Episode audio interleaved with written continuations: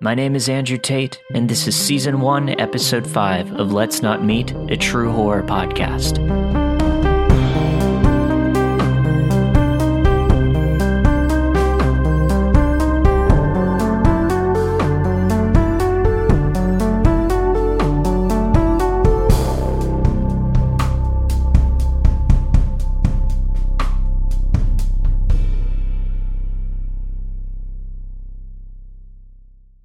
Couple of months ago, I was at home at a time I'm usually not.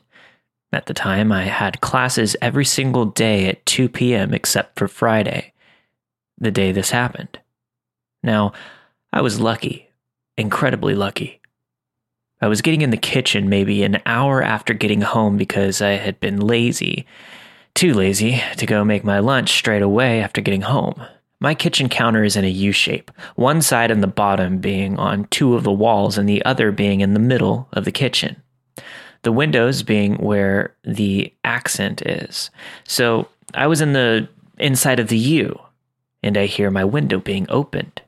Now, I had my blinds opened maybe 20 centimeters, and one window was opened maybe 10 centimeters. It won't open any more than that because we have sticks to prevent it and the other side was supposedly locked closed. The window that was open was the one that I had locked. I screamed loud and yelled, Get out! as I see a man laying on the floor with his head, arms, and torso inside my house and his legs outside. He starts leaving, looks straight at me, and asks, Can I have some figs? In my garden, I have a fig tree, and this was right around the time when they were good to eat. Me, panicking, continued yelling, No, no.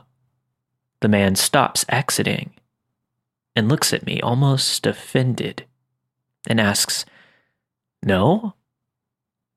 To get him out, my panicked mind just said, Yes, take them, uh, but don't take too many because there are very few on the tree. My panicked brain worked in a weird way. He exited. I closed all of my blinds and called the police. As far as I know, they didn't find him, but they did make sure he was nowhere near my house. The thing is, I'm a 17 year old girl. My only advantage in this situation was that I saw him whilst he was getting in. If I'd been anywhere else in the house, he would have gotten inside. So, crazy fig obsessed man, let's not meet.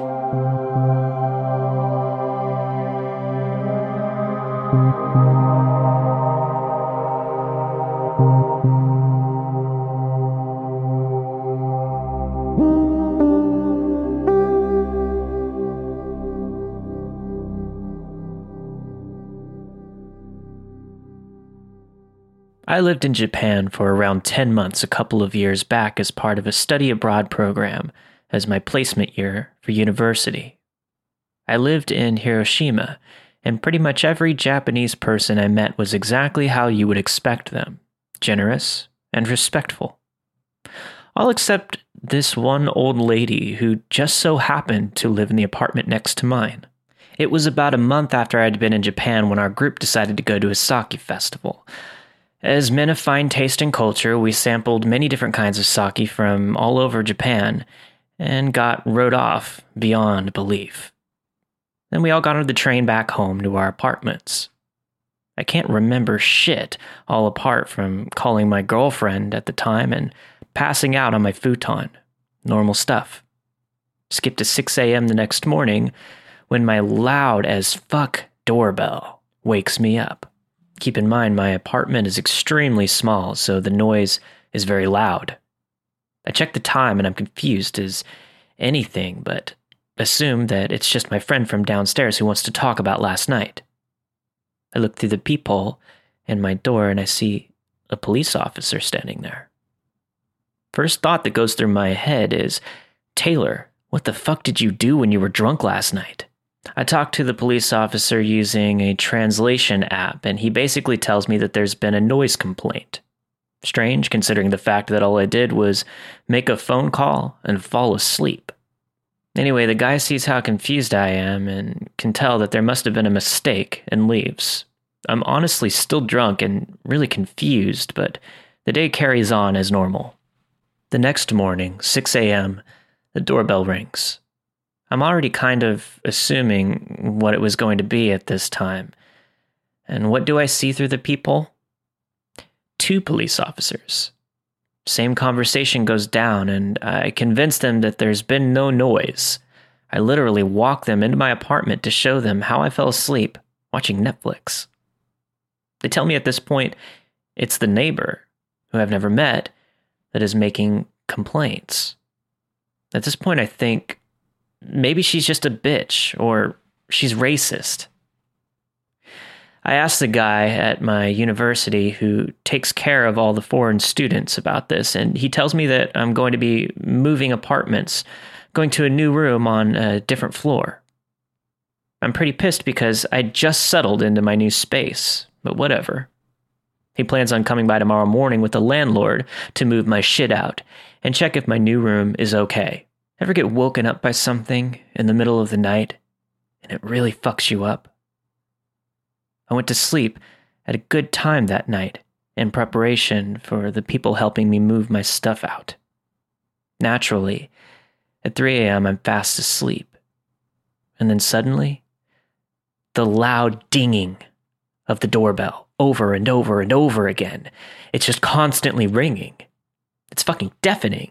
And of course, it wakes me up right away. I can't even begin to tell you how scared I was. I couldn't even move I didn't want to. After about a minute of what felt like incessant noise, complete silence. I make my way over to the front door to look through the peephole, and I see nothing. But I just know that this psycho neighbor is there. Nothing else happens that night, and I eventually get back to sleep. The next morning, still kind of shaken, but it's cool because my friends are coming around to help me out soon. I keep walking out to the front to check if they're downstairs and quickly closing my door behind me because I don't know what this woman will try if she sees me. I walk into my room and the sliding door to my balcony is open. And there I see her for the first time. She literally wrapped her fucking body around the fence that separates our balconies whilst keeping her footing on her side and just staring at me. We stare at each other for a second and she quickly whips back around onto her side. Literally two seconds later, my doorbell rings. That's not possible this is some demon shit. I'm so fucked. That's all that was going through my head. Thank God it turns out to be the people to help me move my stuff, and I tell them what's up and hastily move downstairs to my new room. Outside of her turning up at my new apartment one time and asking if the police had came there, I was able to avoid her from then on out. I guess the police decided to start ignoring her calls. So, crazy asshole lady, let's not meet.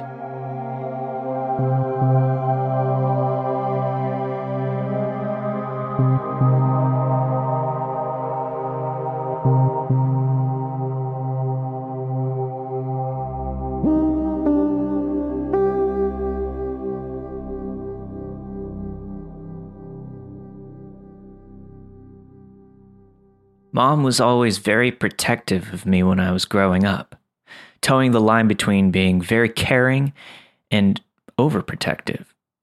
As the shithead kid that I was, and in many ways maybe still am, I always thought it was because she didn't want me having fun. Only years later, as an adult, did I really learn where that fear came from for her. I'm never usually worried about my personal safety I'm a woman, but based on my appearance, people usually don't bother me. I'm 5'10, built like a Clydesdale, covered in tattoos. If they do, I'm usually able to talk my way out of most situations without having to resort to fisticuffs. I'd like to think that I'm able to channel the serene confidence and the don't fucking come near me aura at the flick of a switch Worst case scenario, I carry something small, sharp, and pointy, used mostly for opening thick packaging from things I impulse buy off of eBay when I'm in bed on my phone, half asleep. Ma, on the other hand, is a sweet petite, small in stature with fine features. I want to describe her as being dainty, but I feel it would be an insult to her years of doing strength training, working on setting personal boundaries, and finding her voice. Looking at pictures of my mom when she was little reminds me of all the hours I spent as a kid watching true crime documentaries. She had missing child written all over her face, shy and small, but very obedient, kind and eager to please. My mom was born in the early 60s, and due to a less than Norman Rockwell home life, she flooded most of her time that she wasn't studying with every extracurricular activity she could get her hands on. Her favorites were acting class and track. Though small in size, she was a track star. She loved running and always said that it made her feel free.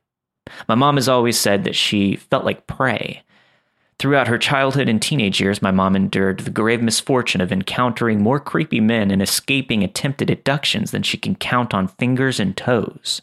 So many incidents that when she talks about it, there are categories and tactics of the men that she can identify.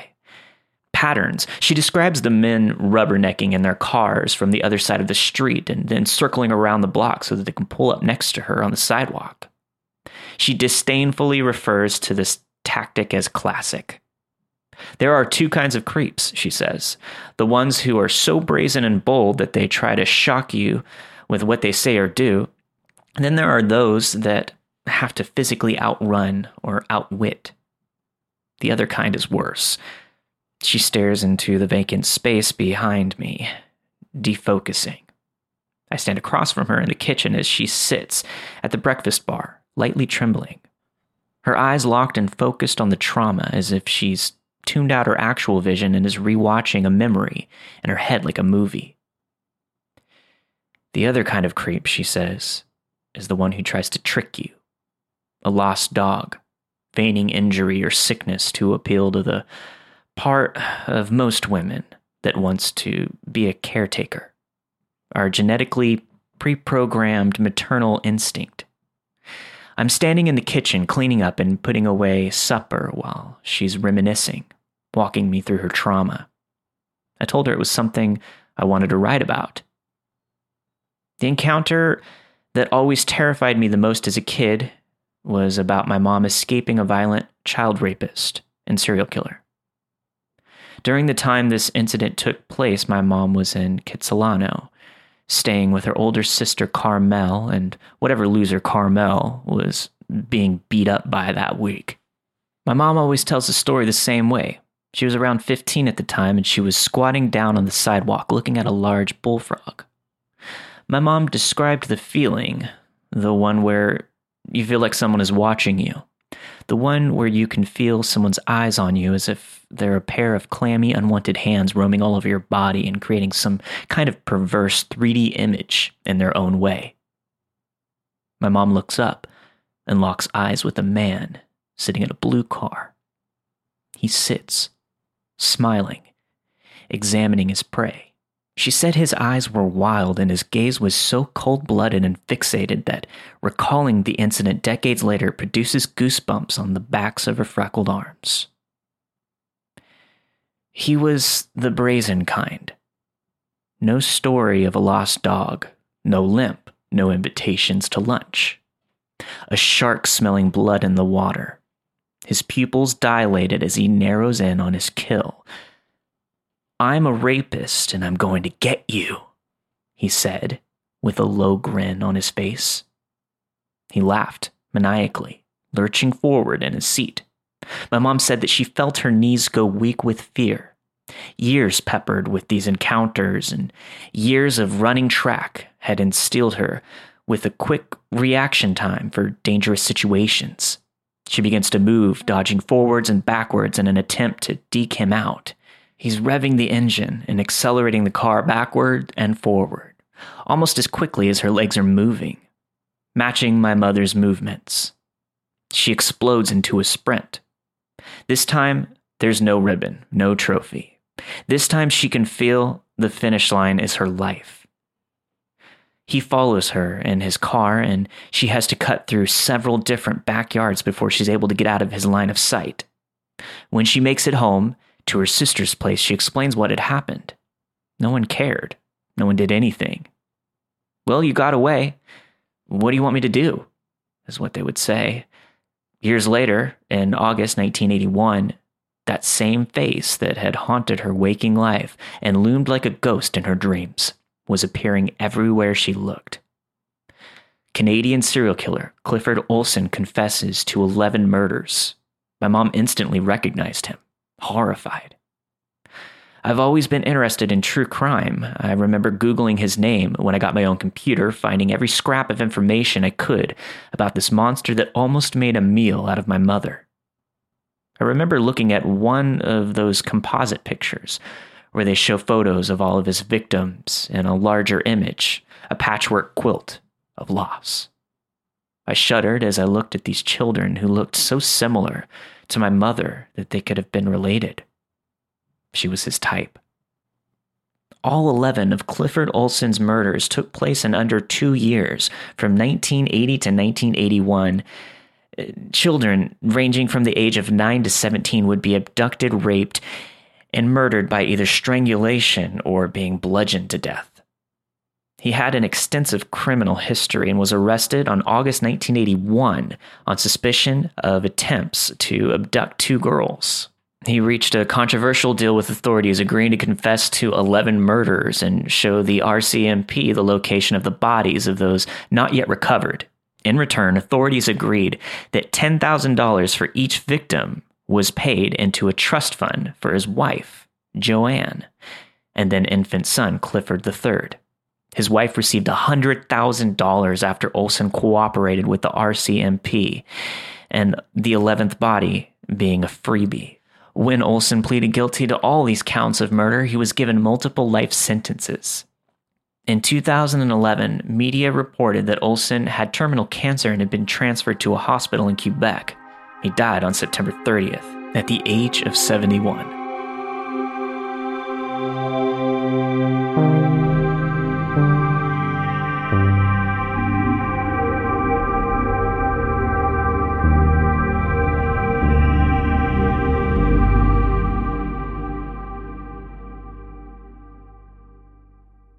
To give a little background, I'm a film student in college right now, and my buddies and I are always looking for new locations to film our movies at.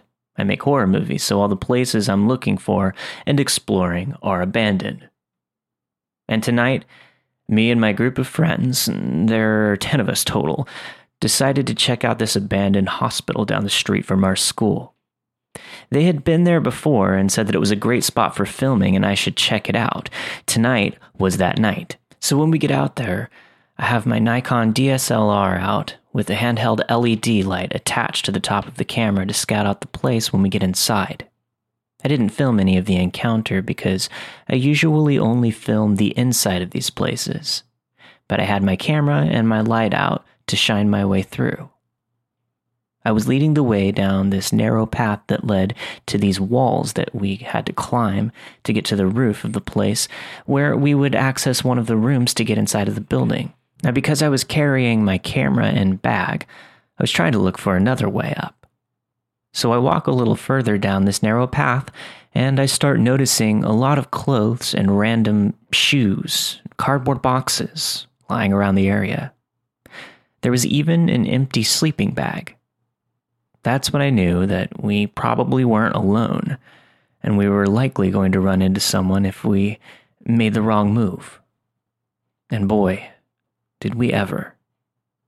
One of my friends walking behind me down this path notices a door to my right. It's closed, and my guess is that it was locked and just not worth trying. But he already has his hand on the door handle and starts tugging. I look over and it barely cracks open, but something is holding it from the inside. I shine my LED on the inside, and I see a shirt tied to the inside door handle to another part of the room, acting as a lock. But my friend, being the way he is, tugs again and rips that shirt right off, and the door swings open. Inside, there's someone sleeping on a table alongside a group of terrifying looking people sitting inside by a light in that room. They all stop and stare at us. In the short glimpse of what I got, my friend yells, Oh shit, get the fuck out of here! and slams the door. He just bolts past me. I was standing there a little shaken, almost feeling like I should apologize, but I just follow him instead. My other eight friends are already on the roof at this point, asking what's going on, and we just run for our lives out of the area. I hear the door and the path swing open, but I couldn't look back. From there, me and my friend rendezvous back to the higher part of the area, away from the entrance leading to the hospital. There's a small gap that you could jump across to get from one of the roofs to the building that my other friends were on. About four of them follow us and jump across, ready to get out of there. But the others stay on the roof and watch us, stuck like statues. I look at them, confused at what they're staring at, and I begin to hear this metal dragging on the concrete. I turn around and there's a crazy looking man. Maybe mid 20s, dragging a baseball bat with nails all along the end, walking towards us as he drags the bat along the concrete. My heart sinks. At this point, I turn off my light, and all that is shining is the moonlight. I keep my hand on my pocket knife, desperately trying to think of anything I can do if he starts swinging but I knew that there was no way I would come out of it alive if I tried anything. Plus, I gotta take care of my camera. So he walks closer to us, and the first thing he says is, You're gonna wanna keep that light off. And everyone is silent. I'm shaking. He then starts circling around us as he says, You guys are never going to come back here, right?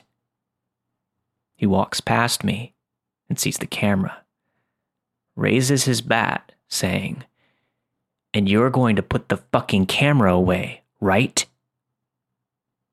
I, I just barely say, Yeah, yeah, it's off.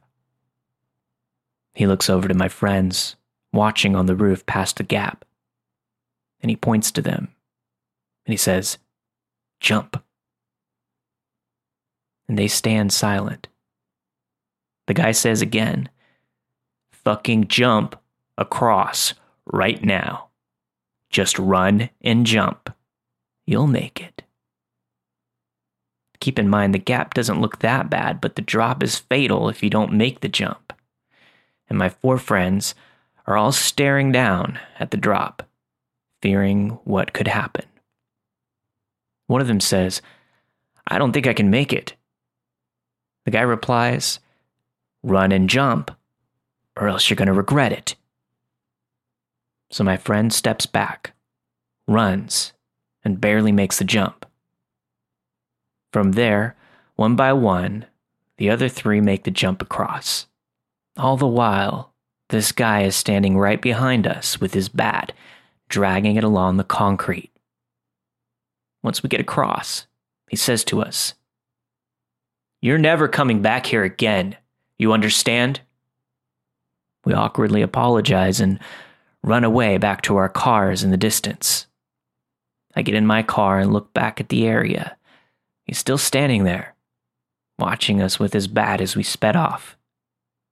Realistically, we could have probably ganged up on him as a group if anything had happened, but who knows who else was back there.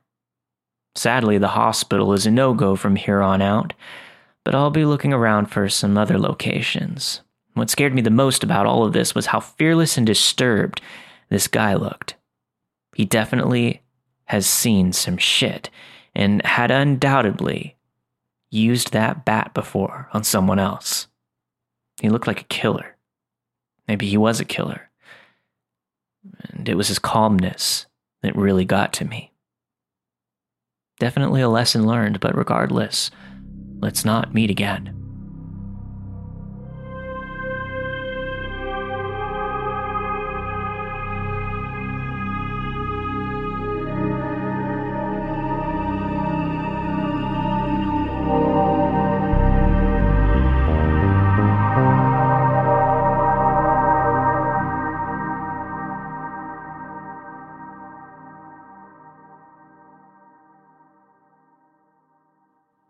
Week or so before my 10th birthday, I walked to the corner store with the $5 bill and picked up a jar of ragu for my mom. On the way home, a man I'd never seen before fell in step with me and began talking. Hi, he said cheerfully. My name is Dr. Ramsey. I'm a pediatrician. Do you know what a pediatrician is? I walked along silently, not replying and fervently hoping he would take that as a sign that he should leave me alone. Subtleties were not his strong suit, though. He kept right on chattering. Are your parents looking for a pediatrician for you? Of course, you're almost a big girl now. You'll be needing another kind of doctor soon, won't you? That's okay. They can still bring you to me until then. What's your name? You have beautiful hair. I was just on my way to get some suckers for the candy jar in my office. Do you like suckers? Thankfully, we were nearing my house, so I ran forward, up the steps, and into the kitchen door. I didn't know it then, but that was the beginning of a very long, very scary ordeal.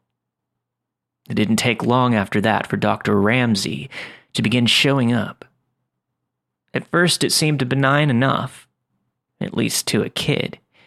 He would drive by nearly every day, smiling and waving.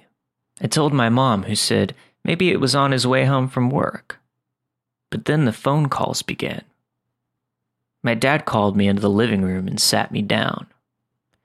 He asked me about the day that Dr. Ramsey followed me home and if I had talked to him. He said I wasn't in trouble, but that I needed to tell him the truth. I told him no, and he asked if I was sure. Could I be forgetting something? I told him again. He frowned, then asked, And how does he know your name? I didn't know. It turns out that's not all that he knew. He knew my sister's name as well. Pretty soon, neither my sister nor I were allowed to answer the phone because he called several times a day. At first, neither of us knew what he was saying. Then one night, one of my brothers told us that he was telling my parents that he was going to hurt me. And later, my sister. Well, things got complicated after that. My dad had called the police, but as this was before there were any kind of stalking laws, there wasn't a lot that they could do. They told my parents to call back if he, quote unquote, tried anything. My dad then called a friend from back in the day who happened to be a cop.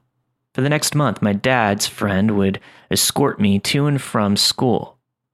Suddenly, life as I knew it came screeching to a halt. I couldn't walk to school alone. I couldn't play outside. I couldn't walk to the Super America, which is sort of like a 7 Eleven for those who don't know. When access to me was completely denied, things escalated. It was around this time that he began threatening my sister as well. And one afternoon, my sister, two of my brothers, my mom, and I were in the kitchen. One of my brothers saw a glimpse of someone in the garage. They'd seen him too. Dr. Ramsey came bolting out of the garage, my brothers chasing after him. They ran all the way down to Cherokee Park where they lost him in the trees. My parents called the police again, but nothing came of it. The only information they had was a description and a name that was almost certainly fake. Well, a couple of weeks later, we woke to find our dog hanging from the side porch.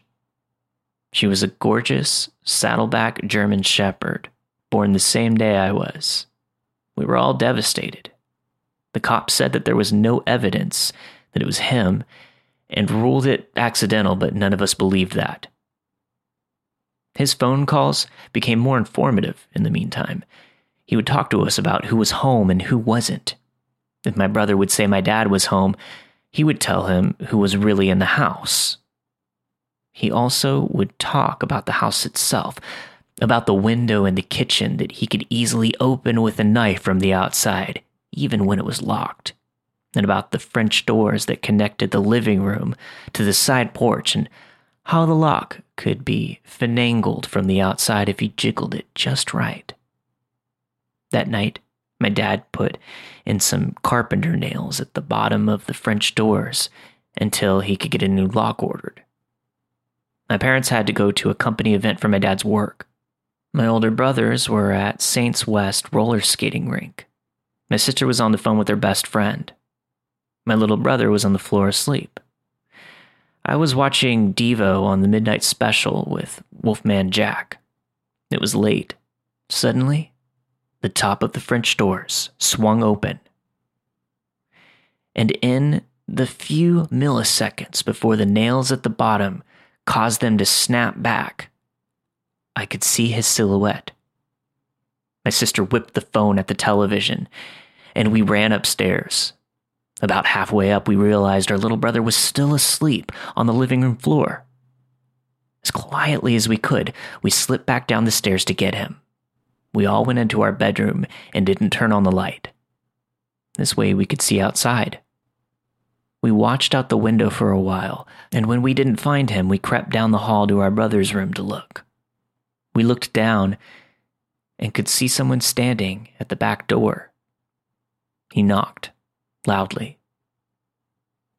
What do you want? My sister asked out the window. He stepped back and said, Is this the Mercy residence? I have a pizza for delivery. Can you come to the door? She scoffed at him, declaring she was not stupid. She could see he didn't have a pizza and that she was calling the cops. He left. A short while later, my brothers returned home. We told them what had happened, and they walked around the yard watching for him. They came back in, and things settled down. By now, we'd pretty much given up calling the cops because it never helped. So we just went back in. Each of us, except my youngest brother, still asleep, carrying a knife from the kitchen just in case. Eventually, one of my brothers went into the kitchen to get a bowl of cereal as a snack. You know that sensation you get when you can just feel someone watching you. Yeah, he had that in spades. He kept looking around the kitchen, through the doorway into the dining room, at the windows. He didn't see anything, but he could still feel eyes on him. So he went closer to the door to try and see better. The kitchen lights were reflecting on the windows of the door. It had three rows of windows. So he still couldn't see. He stepped closer, then closer again, until he was right up to the door, then cupped his hands on either side of his head so that he could see. On the other side of the window pane was Dr. Ramsey, smiling back. He turned to yell for my older brothers, and when he looked back again, he was gone. They went out again to look for him, but they didn't find him. The next night, we were at the table playing crazy eights, and my brother was restless. My sister asked him what was wrong, and he said he always felt like any minute now there would be a boom, boom, boom at the door or the window. Almost immediately after he finished this sentence, it happened three booms at the window right behind him. In the chaos, the two eldest ran outside, but he was already gone. A couple of weeks later, I was at school and we were outside on the playground during recess. I was swinging upside down when I saw that now familiar blue Ford Galaxie cruising by, moving slowly. There he was, smiling and waving. He called my name, and I ran to the teacher and told her. The school had been told all about him, and she took me inside right away and called my mom. That same day, my mom had gotten a call from the office asking her to verify that my dad was picking me up, as he'd called to say that he was on his way. He wasn't. Not long after that, I woke up one night, thirsty, and went down to the kitchen for a drink, sitting there alone in the dark was my dad. On the table, a gun. He was tired of the police waiting until Dr. Ramsey tried something. He was tired of his children being terrorized. He was tired of being afraid every time he left for work that something would happen to us while he was gone. I sat with him for a time watching before he sent me back to bed. These events and many more took place over a period of around 18 months. Then, as suddenly as it began, it was over.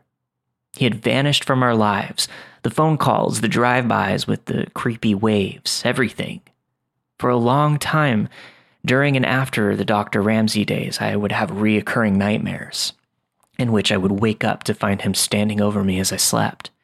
It took a long time before I felt like a kid again. I found out years later that when he was calling, Dr. Ramsey would tell my parents that he was going to rape and kill me and later my sister and that there was nothing that they could do about it. I don't know what happened to him when he disappeared. I don't know if he was in a car wreck or locked in prison, maybe in a coma, but sometimes I wonder if the wait ended for my dad when he was sitting in the darkened kitchen one night. I don't know, and I'm not sure I want to.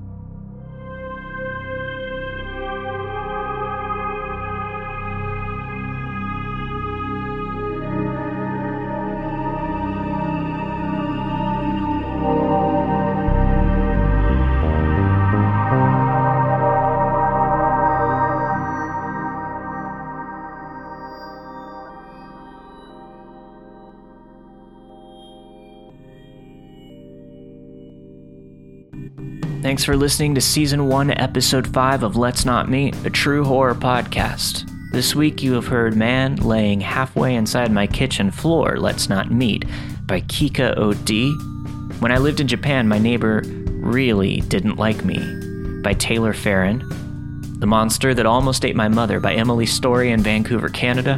My Encounter with Negan at an Abandoned Hospital by Boy Genius.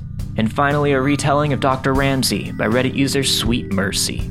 There's a new email address for story submissions. Moving forward, please send all submissions to let's not meet stories at gmail.com. This way, I'll better be able to organize and stay up to date with all of the correspondence at the older email address. And if you already submitted your story to the old one, uh, your story will still be considered and read. Don't worry. I'll see you next week for a brand new episode of Let's Not Meet.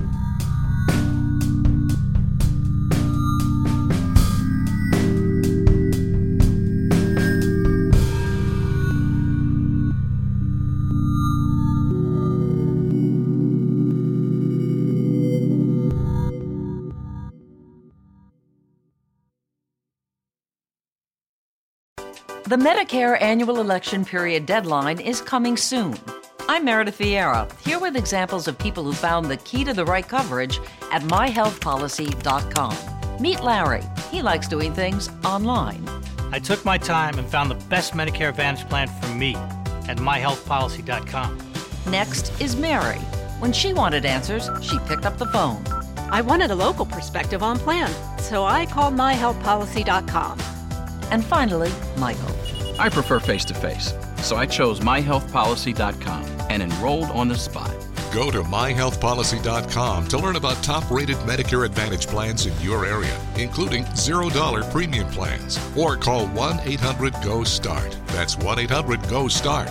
myhealthpolicy.com. Meredith Vieira is a paid endorser. KF Agency operates myhealthpolicy.com, not connected with or endorsed by the U.S. government or the federal Medicare program. A licensed insurance agent may call.